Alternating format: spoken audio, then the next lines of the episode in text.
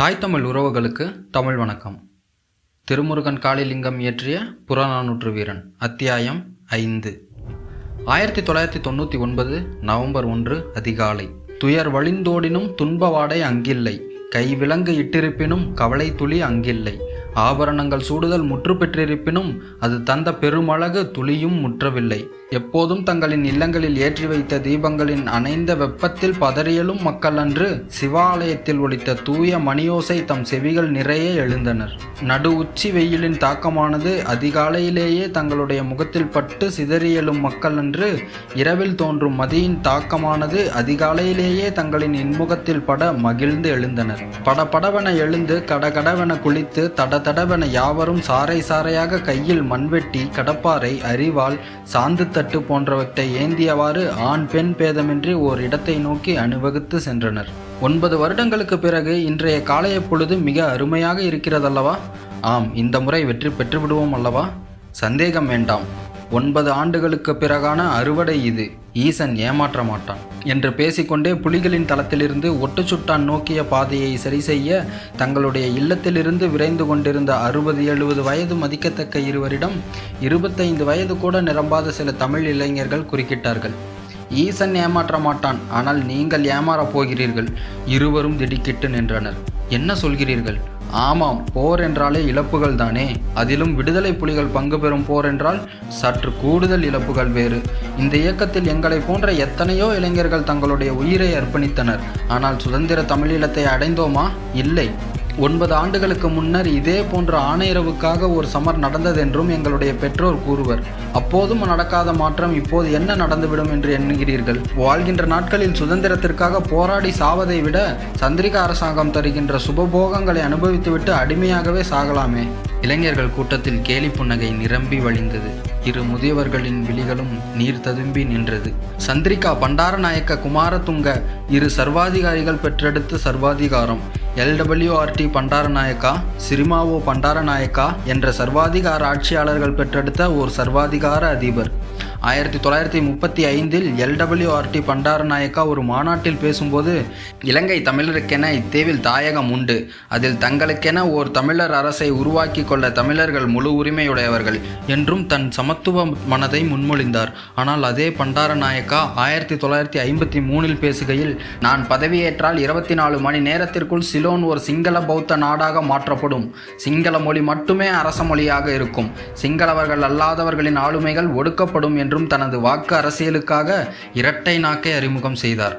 ஆயிரத்தி தொள்ளாயிரத்தி ஐம்பத்தி ஆறில் வெற்றியும் பெற்றார். தமிழர் நிலங்களின் சிங்களவர்களின் குடியேற்றம் தமிழர் மீனவ கிராமங்களுக்கு இடையே சிங்கள மீனவர்கள் நிலைநிறுத்தம் தமிழர் நிலங்களை கையகப்படுத்தி சிங்களவர்களுக்கு தானம் தமிழர் காடுகளை அழித்து சிங்களவர்கள் விவசாய நிலங்களுக்கு நீர்ப்பாசனம் சிங்களத்தை இலங்கையின் இனமொழியாக்கி ஒரு மொழி என்றால் இரு நாடுகள் மலரும் என்ற வாசகத்திற்கு வித்திட்டவர் பண்டாரநாயக்கா அவர்களே. ஆயிரத்தி தொள்ளாயிரத்தி ஐம்பத்தி ஒன்பதாம் ஆண்டு சோமராமதேரர் என்ற புத்த பிக்குவால் பண்டாரநாயக்கா கொல்லப்படவே பண்டாரநாயக்காவின் மனைவியான சிரிமாவோ அதிகாரத்தின் அரியணையில் ஏறினார். தமிழர் சிங்கள இனப்பிரச்சனைக்கு பண்டாரநாயக்கா ஆதாரம் என்றால் ஈழத்தமிழர் மற்றும் தமிழகத்திற்கு இடையேயான தொப்புள் கொடியை அறுத்ததில் சினிமாவோவே அச்சாணி.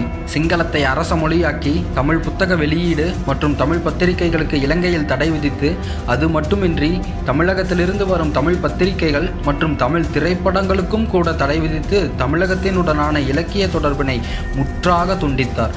பல்கலைக்கழக சட்டம் இயற்றி தமிழ் மாணவர்கள் கல்லூரியில் நுழையும் எண்ணிக்கையை கட்டுப்படுத்தினார். பல்கலைக்கழக நுழைவுத் தேர்வில் சிங்கள மாணவர்களை காட்டிலும் பன்மடங்கு அதிக மதிப்பெண் பெற்றால் மட்டுமே தமிழ் மாணவர்கள் பல்கலைக்கழகத்தில் படிக்க இயலும் என்ற விதிகளை இயற்றி தனித்தமிழீழமே தீர்வு என்ற வாசகத்தோடு புரட்சி படைகள் பல உருவாவதற்கு காரணமானவர் அவர். இப்படியாக மாமன்னர்கள் காலத்தில் வெறும் எல்லை பிரச்சனையாக மட்டுமே இருந்த தமிழர் சிங்களவர் மோதல் அவர்களின் வாக்கு அரசியலால் இன்று தமிழர் சிங்களவர் இனப்பிரச்சனையாக உருமாறி நிற்கிறது. இவ்வாறாக அம்மையாரின் தந்தையார் தமிழின மக்களை நம்ப வைத்து கழுத்தறுத்தவர். அம்மையாரின் அம்மையோ தமிழின மக்களை கழுத்தறுத்து சிங்கள மக்களை நம்ப வைத்தவர். ஆனால் இவர்களின் புதல்வியோ நடக்காத ஒன்றை பேசி பேசியே சிங்கள தமிழின மக்களை நம்ப வைத்து கழுத்தறுத்து வருகிறார். தமிழின மக்களை தனது குடிகளைப் போல காட்டிக்கொண்டு தமிழின மக்கள் வாழும் பகுதியில் அதீத பொருளாதார தடைகளை விதித்து அவர்களுடைய வாழ்வை சூழறுத்து வருகிறார். அது ஒரு புறம் இருக்க மற்றொரு புறம் தமிழர் வாழ்வை புனரமைப்பதாக கூறி வெளிநாடுகளில் நிதியை பெற்று தனது சிங்கள மக்களுக்கு அதை பயன்படுத்தி வருகிறார். இதற்கெல்லாம் மேலாக சாவின் விளிம்பில் இருக்கக்கூடிய தமிழ் மக்களை உலகத்திற்கு வேறு விதமாக காட்டி உலக நாடுகளின் கருணையையும் பெற்று வருகிறார்.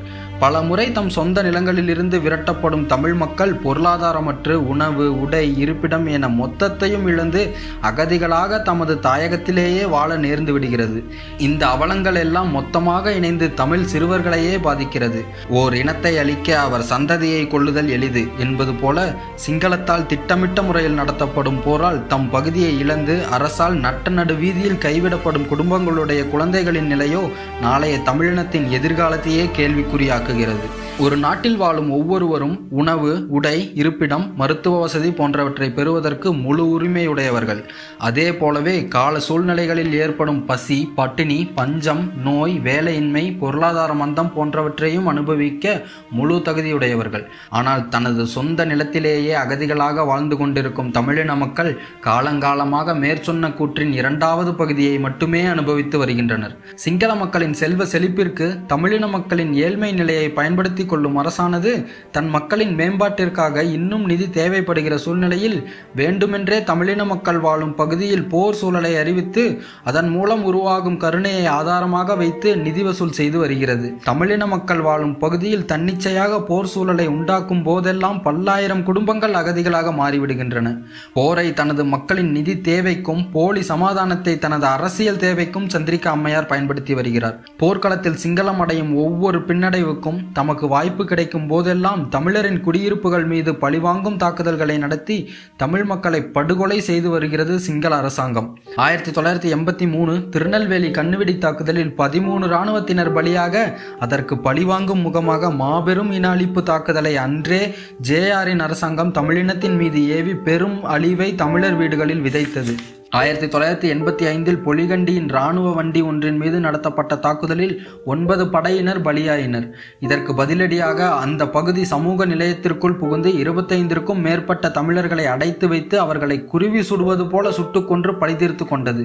இதே போன்று யாழ்தேவி இராணுவ நடவடிக்கை தோல்வியுற்ற போதிலும் பூநகரி தாக்குதலில் பலத்த இழப்பை சந்தித்த போதிலும் நேருக்கு நேர் நின்று மோத இயலாது நள்ளிரவில் யாருக்கும் தெரியாது வான்படைகளின் மூலம் தமிழர் குடியிருப்புகளில் குண்டு மலையை பொழிந்து ஆயிரக்கணக்கான மக்களை அகதியாக்கியுள்ளனர். முல்லைத்தீவு தம் கரங்களை விட்டு நழுவிய போதும் அதற்கு பதிலாக குடாநாட்டில் தமிழர் வாழும் பகுதிகளில் தனது ஓநாய் வேட்டைகளை தொடர்ந்தது. இவ்வாறாக இந்த கணம் வரையில் ஏதோ ஒரு தமிழர் பகுதிகள் சிங்களத்தின் சர்வாதிகாரத்திற்கு இரையாகி கொண்டுத்தான் இருக்கிறது. தமிழினத்தின் மீது சிங்கள அரசும் அதன் படைகளும் நடத்தி வரும் இந்த வகை படுகொலைகள் அடிப்படையில் இன அழிப்பு பருமானத்தையே கொண்டவை. இலங்கை தீவிலிருந்து தமிழினத்தை பூண்டோடு துடைத்தெறியும் சிங்கள பௌத்த பேரினவாத நிலைப்பாட்டின் செயல்முறை வடிவமே இது. நல்ல பாம்பென்று பால் வார்த்தாலும் அது தன்னுடைய நஞ்சை கக்கும். அதே போல ரெண்டாயிரத்தி ஐநூறு ஆண்டுகளுக்கு முன் ஒரு இனத்தின் மீது நாம் காட்டிய இரக்கம் இன்று நம்மையே இரக்கமின்றி கொன்றளித்து வருகிறது. கொடுஞ்சிங்கள அரசின் கோர தாண்டவம் இராணுவம் குறிபார்த்து துப்பாக்கி சுடுவதற்கு பயிற்சிகள் எடுப்பதற்காக தமிழினத்தை சுடுகுறிகளாக பயன்படுத்தி வரும் வினோதம். மனித உடல்களை எரிப்பதற்காக மனித உடல்களையே விறகுகளாக மாற்றும் கொடூரம். பச்சிலம் மேனிகளில் இரத்த சட்டையை அணிவித்து விளையாடும் பயங்கரம். கண்ணியர் கற்பினை களவாடும் கூட்டம். கூலி கடைகளை தீயிற்கு இரையாக்கும் வழக்கம். வாழ்ந்தவர்களையும் வாழ்ந்து வருபவர்களையும் ஒரே குழியில் அடக்கம் செய்யும் பழக்கம்.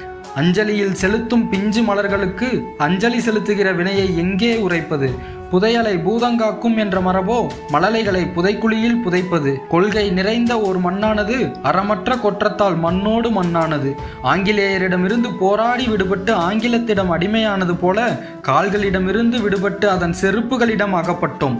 மலரும் முன்பே உதிர்ந்தது ஒரு முட்டு. இத்தேசத்தை விட்டு தன் விழிநீரை தரணியில் சிந்தியபடி அந்த இரு முதியவர்களில் ஒருவர் மட்டும் அந்த இளைஞர்களை நோக்கி முன்னேறி சென்று அவர்களிடம் லெனின்கிராட் மக்களை பற்றி அறிவீர்களா?